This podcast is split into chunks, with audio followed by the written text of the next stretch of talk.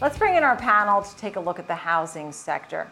Jay McCanless is with us, Senior VP Equity Research at the Home Builders for Wedbush Securities, and George Ratiu, Senior Economist at Realtor.com. It's good to see you both. George, I'll start with you. As we heard from the National Association of Home Builders, a level of 80, right?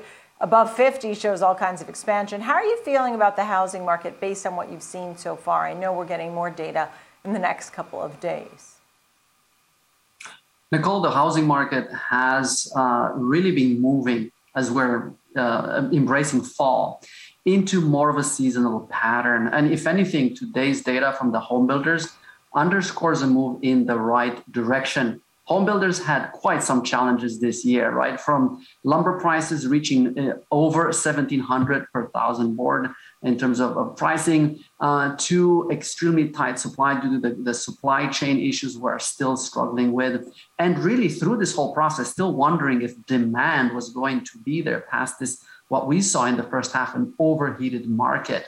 What this shows me, particularly when I look at not only the sales uh, in the current period, which the home builders measure, which saw an uptick, but more importantly, for markets to the outlook for the next six months, it reached the 2021 high. It's still short of the record we saw in November of last year, but it really uh, tells me that builders are seeing demand remain strong. I think they're beginning to get a better grasp of their pricing and production issues. And I think the, the only headwinds I see for them going eh, forward is the impact of rising mortgage rates, obviously on sort of the supply, the, the demand pipeline.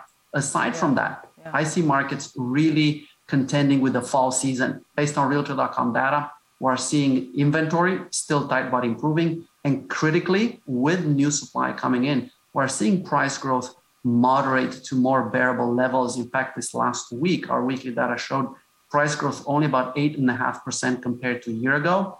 Quite a distance right. from the April 18, 19% year over year uh, jumps. So I'm a lot right. more encouraged heading into the rest of the year.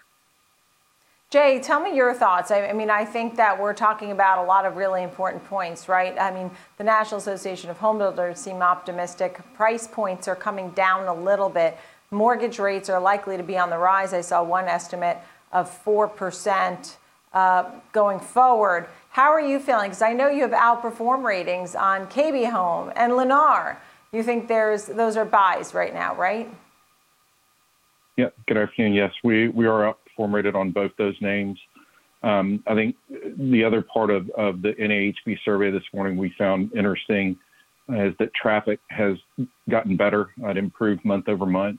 Uh, that's what we've heard from our field checks. And I think for, for names that have already reported earnings, KB and Lennar reported um, earnings earlier this month. Um, this is certainly a time to look at them because mortgage rates may go up a little bit, but the the the need for housing uh, I think is out there. We've talked at length in our notes about the millennials um, entering prime household formation years, along with the baby boomers now looking to downsize and, and change their residence possibly. Um, we're also still a big believer, based on what we've heard from the field, that the COVID migration out of certain states and, and into other states, especially in the Southeast, uh, still happening, and, and the, the field data uh, says that it maybe has slowed has slowed down a little bit, but that's still a demand factor that, that should benefit KB and Lennar.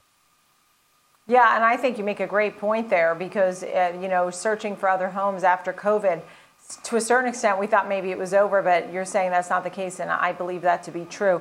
Um, what what are you looking at, George, when you when you see that? Because we'll be getting over the next couple of days, we'll get housing starts, we'll get existing home sales. Are you still seeing people shopping for homes in the same way? Absolutely. when we look at strong. traffic, yeah. Right, right, Nicole. When we look at uh, traffic on Realtor.com, demand remains solid. In fact, the main story, to Jay's point, is we're seeing an incredibly favorable demographic tailwind continuing to really boost markets for at least the next three years. Millennials have wholeheartedly embraced housing.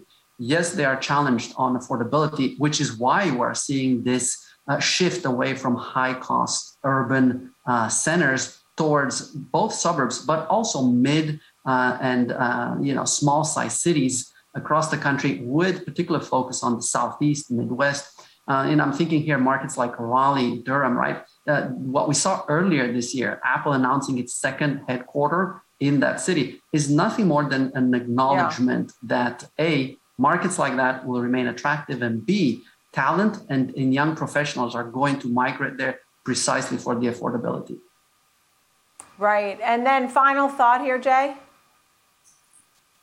Yeah, we, we agree. The I think whether it's the I-4 corridor in Florida where you're, where you're seeing growth out into those further out markets, uh, or even, um, like George said, some of these smaller cities, uh, the builders are capitalizing on that.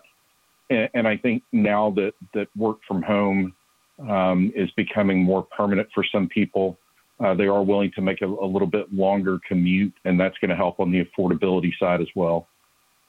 Yeah, wonderful to see you. Thank you so much. Uh, Jay McCandless of Wedbush and, and George Ratiu of Realtor.com. Thank you both.